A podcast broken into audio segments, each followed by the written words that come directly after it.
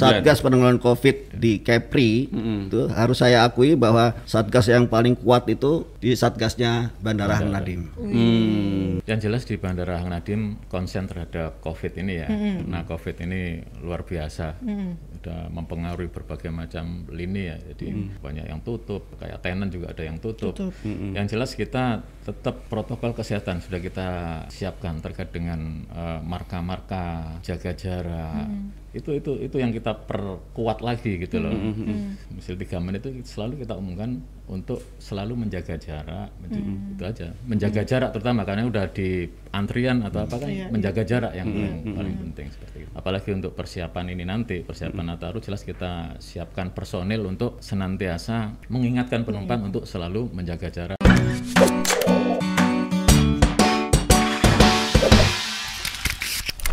Selamat datang lagi di Tribun Batam Podcast. Eh, kita mau ngobrolin tentang eh, persiapan eh, Jelang liburan ya. ah jelang liburan. Jelang liburan nih. Khususnya di daerah bandara.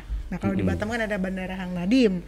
Nah, jadi memang di studio sekarang nih kita datangkan langsung ada Bapak Ahmad Farhani. Pak Farhan. Pak Farhan. Nah, Kepala KKP kelas 1 Batam. Iya. Nah, KKP apa nanti minta langsung tanya ke Pak Farhan ya. Soalnya KKP ada dua loh. Ada dua Oh, ya. oh, yang kemarin sempat lagi trending kan? Iya, Nah, itu perikanan itu mungkin Pak Hendra. ya. Terus ada Pak Bambang Supriyono. Iya. Ya, selaku manajer operasional bandar Badan Usaha Bandara Udara Hang Nadim Batam. Ya, ya, manajer operasional ya. Manajer Pak operasional. Bambang ya, izin Pak nanti bisa jelasin karena terkait dengan operasional bandara ini pasti beliau menguasai. Iya, harusnya Ya. tadi Pak Beni tapi Pak Beni sedang eh, mendadak ya, Pak. Tadi Siap. jadi digantikan oleh Pak Bambang. Baik, Pak. Sehat, Pak? Alhamdulillah sehat. ya, jadi eh, kita akan ngobrol Pak Bambang, Pak Farhan, apa yang dilakukan yang ap- apa yang sudah dan akan dilakukan Bubu B Batam menghadapi peningkatan penumpang jelang libur Natal dan Tahun Baru. Karena liburan tahun ini kan dalam bayang-bayang pandemi. Iya. Infonya beberapa daerah dan di termasuk Batam ini kan kasus positif Covid naik terus. Di beberapa daerah juga ada yang diperketat keluar masuknya, terus ada lagi aturan-aturan baru soal eh, apa rapid test Rapid test antigen, antigen. ya kan? Harus PCR. Bagaimana dengan Batam nanti kita tanyakan ke beliau-beliau ini. Tapi kalau dilihat dari ininya, Pak, dari masa pandeminya kan Maret ya? Mm-mm. Masa pandeminya Maret. Nah, kayaknya eh, mulai-mulai ramenya tuh di eh, Oktober, Pak. Bener nggak sih? Atau di bulan apa tuh? Pak? Eh, benar sekali. Jadi pertama itu kan Maret. Iya, ya, kita Maret mulai sudah di- mulai dibilang COVID, Covid, ya, Maret COVID ya. Maret, bulan Maret. Kemudian April itu sudah mulai ini, sudah mulai down semua, semua penumpang pun turun semua. PSBB Iya, Jakarta. PSBB iya. di mana-mana PSBB. Yang jelas eh, mulai peningkatan itu sekitar bulan eh, Juni, Juli. eh, September. Ya. September September itu sudah mulai meningkat semua. Lagi. Meningkat, meningkat, meningkat terus yang terakhir kemarin itu kemarin penumpang kemarin itu 5.660. Jadi kalau sebelum Covid, sebelum Covid penumpang berangkat itu bisa 5.000 atau 6.000. Sebelum Covid, Pak. Sebelum Covid itu 6.000 per hari ya. Oh, Per hari lah. Kemarin sudah 5.600 ya. Wah, udah 5.600 mendekati normal ya, Pak. Mendekati, Mendekati se- sebelum pandemi ya? Iya, sebelum pandemi. Yang jelas penumpang sudah ada peningkatan. Mm-mm. Terus kemudian yang jelas kalau eh, nantinya mungkin ada lebih meningkat lagi ya, karena ini kan baru baru awal Nataru ya. Baru awal Nataru mulai kan mulai tanggal eh, 18 sampai 4 ya, tanggal 4 Januari. Januari. Oke, Seperti oke. itu. Ya, Tapi, ya, ya. tapi kalau jumlah penerbangannya itu, Pak, Penerbangan eh, rata-rata sih eh, berangkat eh, 32 datang juga 32. kalau sebelumnya ada berapa? Maksudnya sebelum pandemi ya, Pak? Eh, sebelum pandemi sebelum pandemi ya sekitar eh, 50-an ya. 50 berangkat 50. Dan dan sampai hari ini sekitar 30-an, Pak ya. Sekarang 30-an, 30-an. Oh. 30-an, 32, 32. Ya, itu yang keluar Batam, maksudnya berangkat ya. berangkat dan datang. Berangkat dan datang rata Iya, itu ya. Rata-rata segitu. Oh, tapi kalau misalnya kayak Batam ini di Hang Nadim itu berangkat sama datang tuh secara penumpang lebih banyak mana, Pak? Eh, lebih banyak kalau sekarang ini lebih banyak eh, berangkatnya Oh, berangkat, Pak. berangkat lebih banyak. Oh. Ya Pak ya, lebih Oh. banyak berangkat daripada Iya, iya, iya, iya, iya.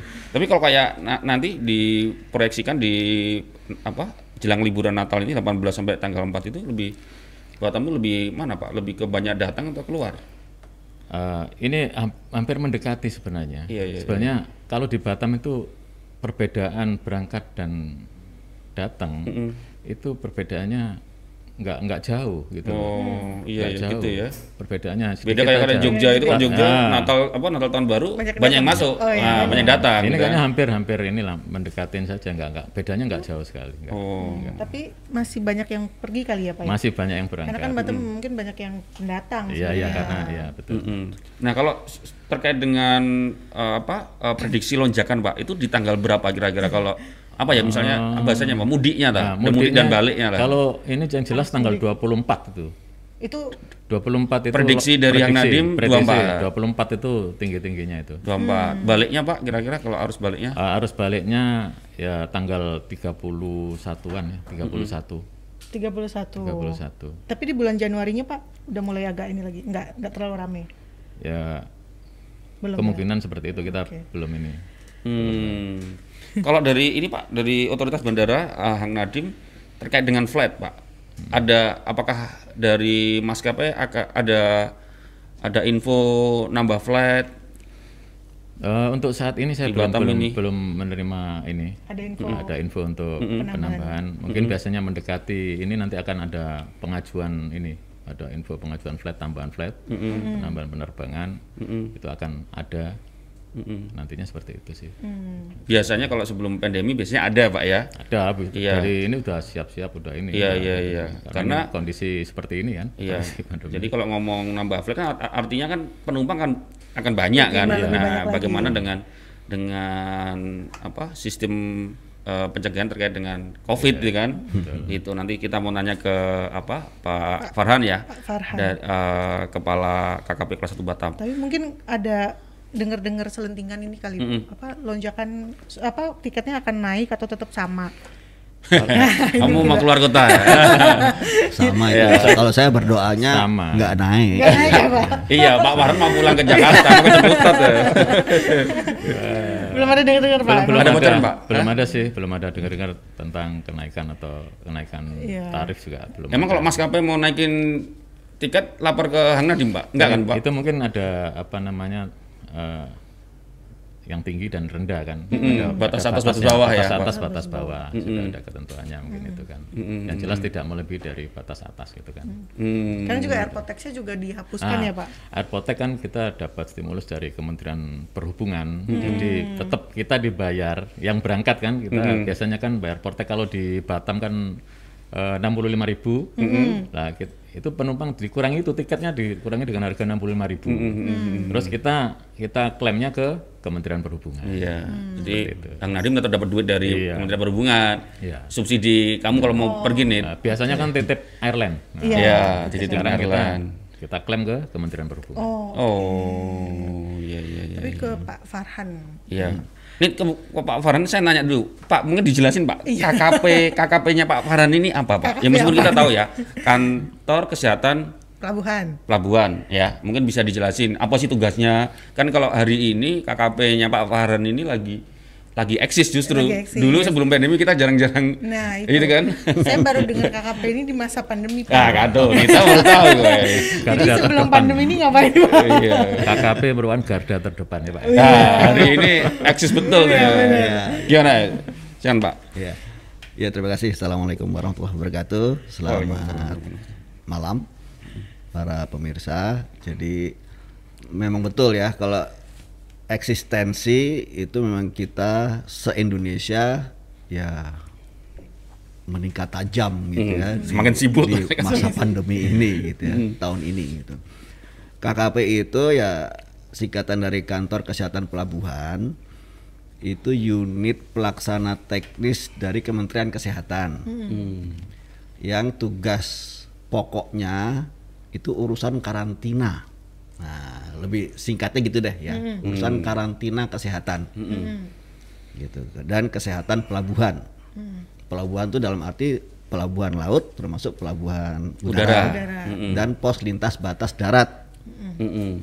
Di Indonesia ini kan ada Kalau ada yang perbatasan darat dengan daerah lain dengan ya, luar negeri Pak ya. seperti di Kalimantan, di Nusa Tenggara Timur, Papua, itu ada pos lintas batas daratnya. Itu adalah eh, tugas pokok dari eh, kita.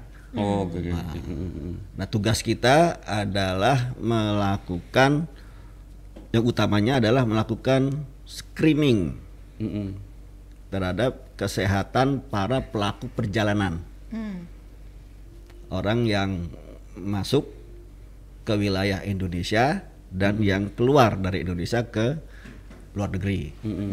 Itu tugas tugas pokoknya secara ringkasnya begitu. Kalau selama ini kita lebih dikenalnya sebagai orang karantina. Orang karantina. Orang karantina. Iya. Tapi kalau kita tahunya karantina nanti masuk rumah sakit sama di galang sana Pak ya. Iya. Isolasi. ya jadi eh itu sebenarnya wilayah kita juga wilayah tugas kita juga dalam arti ketika orang yang terscreening di pintu masuk Mm-mm. pintu masuk negara seperti pelabuhan dan bandara itu pasti akan kita kirim untuk dikarantina di tempat-tempat lokasi karantina yang sudah ditetap- ditetapkan oleh pemerintah. Oke. Kalau di Batam ini ya eh, rumah sakit rujukannya untuk karantina itu adalah RSKI Pulau Galang. Kemudian untuk perawatan isolasi, eh, isolasi rumah sakitnya yaitu rumah sakit RSUD Embung Fatimah dan rumah sakit BP Batam. Gitu. Dan sekarang semua rumah sakit yang ada di Kota Batam itu juga punya kontribusi untuk melakukan eh, perawatan pada pasien Pasien COVID. Hmm. Nah itulah jadi eh, tugas kita di pintu masuk adalah itu melakukan screening Mm-mm. eh, terhadap para pelaku perjalanan baik dari luar negeri masuk ke Indonesia maupun dari Indonesia ke luar negeri dan juga yang domestik dari In- Batam ke daerah-daerah lain di eh, Indonesia. Oke, Pak. Tapi kemarin kan sempat kan di Tribun juga kita beritakan itu eh, KKP eh, apa evakuasi evakuasi yang dari kapal World Dream ya Pak ya. Ya. Nah itu kan tadi kan Pak Farhan katanya kalau kalau di pintu masuk. Nah kalau yang kayak kemarin itu ikut evakuasi itu apalagi tuh Pak? Ya. Evakuasi yang dari kapal yang ada yang diduga ada yang positif itu. karena itu kan masih mas- masih wilayahnya pintu masuk. Hmm. Oh oke oke oke ya ya ya ya, ya, oke. Jadi kalau tadi di apa jelaskan di Indonesia ini mulai repot urusan Covid ini bulan Maret. Mm-mm. Kalau di Batam kita Mm-mm. dari bulan Februari. Hmm. Dari bulan Februari itu baik di Hang Nadim maupun yang di pelabuhan Mm-mm. itu sudah sudah melakukan pengawasan ketat Mm-mm, mm-mm. gitu. Karena di Singapura sudah ada kasus, Kasus. positifnya saat Iya. itu. Iya, iya. Iya. Dan selalu dari Singapura melakukan notifikasi ke Indonesia bahwa ada orang-orang yang dari Batam masuk Singapura positif di sana. Hmm. Iya, Nah, iya, tugas kita adalah itu tadi setelah melakukan screening dan juga melakukan tracing. Hmm. Jadi mulai dari bulan Februari itu kita sudah melakukan tracing terhadap informasi dari Singapura kalau ada orang dari Batam masuk Singapura dia positif di sana. Kita melakukan tracing penyelidikan di Batam. Dia tinggal di mana saat di Batam. Kemudian rumahnya itu isinya berapa orang dalam rumah itu. Itu semua kita periksa Oh. bersama dengan dinas kesehatan tentunya ya Dinas Kesehatan Batam dan Kepri. Oh. Jadi kalau itu mulai dari Februari. Dari Februari kita sudah sibuk termasuk urusan Wuhan ya evakuasi Oh, Oh, oke. iya, yang, yang sempat transit, ya. sempat transit di ya. yang Iya, Nadine juga ya. Iya, benar. Ya, Oh, itu juga timnya Bubu, Heeh. kemudian TNI AU, Mm-mm. TNI Angkatan Darat, Hmm. kita, kepolisian, semua jadi satu tuh waktu itu. Hmm. Juga termasuk dari eh, Pemko ya, Hmm. pasukannya Pak Wali Kota. Mm-mm. Kita betul-betul saat itu itu apa ya? Menurut saya pengalaman barulah Iya iya iya. untuk di kita dan dunia. Iya. Dan apa yang kita lakukan saat itu untuk menanggulangi saudara-saudara kita dari Wuhan itu itu benar-benar di jadi perhatian dunia. Iya. Petugas kami yang nyemprot-nyemprot saat itu itu kan jadi trending topik itu. Iya, iya. Itu, itu, itu Viral ya? Dari KKP Pak ya? Viral ya? Iya, iya. Iya, iya. Oke, ini kan kita mau ngobrol tentang persiapan eh, bubuang Nadim Mbak. Nah, mungkin kalau kita kayak orang teman-teman di sini yang masih awam, kalau di bandara itu orang KKP itu yang mana gitu loh. Gitu, terus di situ yang eh, yang mana gitu kan. Terus eh, kerjanya pas di di yang Nadim yang bagian apa Pak? Mungkin Iya. bisa dijelasin di- sedikit sebelum nanti kita ngobrol. Sebenarnya iya itu maksudnya pertanyaan kan? kalau misalnya di pelabuhan kayak gitu. Tahunya kan kita kalau apa? Bapak ini screeningnya gimana gitu? Nah, di mana? Iya. Man- apa sih mana sih petugas KKP? Iya, benar, Kalau Mas Ang Nadim taunya absek. Udah habis itu eh, apa? Bagasi- cek apa? Bagasi dulu. in. Pak. Check in nah. ada itu dari maskapai. Terus habis itu absek lagi. Hmm. Langsung ini lagi. Kalau di yang Nadim, Pak, orang Nah. KKP itu yang di bagian mana? Ya, ini adalah bukti karena mereka nggak tahu pak. bukti bahwa bahwa ke kegiatan di Bandara Hang Nadim itu udah padu. Hmm. Jadi satgas Ngeblend ya, satgas penanggulangan COVID di Kepri itu harus saya akui bahwa satgas yang paling kuat itu di satgasnya Bandara Hang Nadim. Hmm. Itu nggak ketahuan mana orang KKP, mana orang bubu, mana dari TNI. Kalau dari TNI kelihatan lah ya Oh seragamnya. ya, ya. Karena kita sama-sama kerjanya itu. Oke. Nah, kalau mau mencirikan pegawai KKP itu yang mana pada saat kita datang ke Bandara Hang Nadim, kemudian ada antrian di situ ada meja. Kemarin 6 meja, sekarang udah 9 Pak ya. Sembilan. 9 kita tambah. Gitu. Dan di situ ada apa namanya? orang ngantri, duduk ke meja. Lah itulah tugas KKP di situ. Melakukan validasi. Screening, validasi, ya.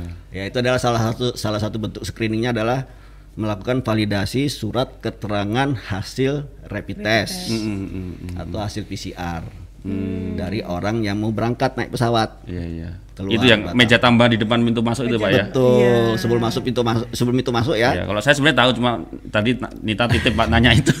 Saya belum pernah terbang Pak selama Oh, pandemi. gitu- oh begitu ya. yang belum terbangnya nggak tahu ya kan. Iya, iya, Terus kalau kedatangan masuk Bandara Hang Nadim pada saat turun eskalator di Bandara Hang Nadim itu Mm-mm. pasti akan melalui terlebih dahulu eh, tempat ada petugas-petugas yang melakukan pemeriksaan suhu dan EHC. Oh. Nah, itulah petugas KKP. Ya, nanti kita, Kita tanya tanya soal ke EHC ya. Ya. Udah kita siapkan pertanyaan soal EHC. Banyak nanya nanti di itu. Iya. Saya mungkin nanya ke Pak Bambang. Pak, izin Pak. Eh, kan libur tahun Natal tahun eh, libur Natal dan tahun baru ini kan dalam bayang-bayang pandemi. Ya beberapa kota kayak kemarin di Bali, Jakarta, Jawa Barat sama Jateng kalau salah. Itu kan eh, penerbangan masuk ke atau keluar dari situ kan harus ada tambahan diperketat lagi terkait dengan izin harus swab eh, apa PCR ya. iya. Kemudian antigen juga yang kayak Bali itu yang lagi rame nih. Bali gara-gara itu akhirnya banyak refund. Sampai hitungannya oh, satu hari itu bisa sampai eh, 900 miliar uang har- harusnya masuk ke Bali gara-gara Harus aturan PCR itu ya. itu apa jadi orang Nggak gagal nggak jadi terbang ke ke Bali. Bagaimana dengan Hang Hang Nadim Pak Batam, Pak? Ada aturan ju- juga gitu kak? Kalau terkait itu kebijakan gubernur kayaknya Pak ya. Kebijakan masing-masing pemerintah daerah ya. Kalau terkait dengan wajib antigen itu yang jelas kalau dari kita ya KKP misalnya KKP sudah eh, misalnya dengan rapid test terus ini ya kita berangkat berangkat saja. Masalah nanti di sana ya kita ini Soal tadi itu soal aturan tadi itu otoritasnya di di kepala daerah ya. kepala daerah itu kebijakan kepala daerah. Oh, iya. Misalnya misalnya Batam ini dianggap rawan atau mungkin ini mau nggak mau harus itu Pak. ya? dikeluarkan misalnya yang ke Batam harus pakai rapid antigen ya bisa saja. Oh, artinya s- sampai hari ini masih aturannya masih sama, ya kayak masih kemarin sama. rapid test aja cukup ya. Rapid test. Oke. Iya Pak ya, gitu Pak ya. Kalau flashback dari eh, bulan Maret Pak sampai sekarang apa saja sih yang udah dilakukan sama Bandara Hang Nadim ya Pak Mm-mm. terkait dengan nih apa supaya menanggulangi penyebaran COVID ini ya Pak. Yang jelas di Bandara Hang Nadim konsen terhadap COVID ini ya. Nah COVID ini luar biasa, udah mempengaruhi berbagai macam lini ya. Jadi banyak yang tutup, eh, kayak tenan juga ada yang tutup. Tutup. Yang jelas kita tetap protokol kesehatan sudah kita siapkan terkait dengan eh, marka-marka, terus jaga jarak. Itu itu itu yang kita perkuat lagi gitu loh. Jadi misalnya misalnya kita apa namanya selalu umumkan di tiap berapa menit, misal tiga menit itu selalu kita umumkan untuk selalu menjaga jarak, menj- itu aja, menjaga jarak terutama karena udah di antrian atau apa kan Iya, menjaga jarak yang paling, paling penting seperti itu sih. Bu. Dari antrian masuk udah diatur Pak dari Udah, diatur. anu ya. Mau pintu masuk itu ya? Pintu masuk sudah diatur, sudah ada petugas. Apalagi untuk persiapan ini nanti, persiapan Nataru jelas kita siapkan personil untuk eh, senantiasa mengingatkan penumpang untuk selalu menjaga jarak dan meja jelas sudah kita tambah Pak. Itu itu juga salah satu kiat kita, kiat kita untuk untuk eh, melayani terkait dengan protokol kesehatan seperti itu. Iya, karena bandara itu anu nih apa eh, salah satu tempat yang memunculkan kerumunan ya Pak ya. Iya, iya. Ya kan?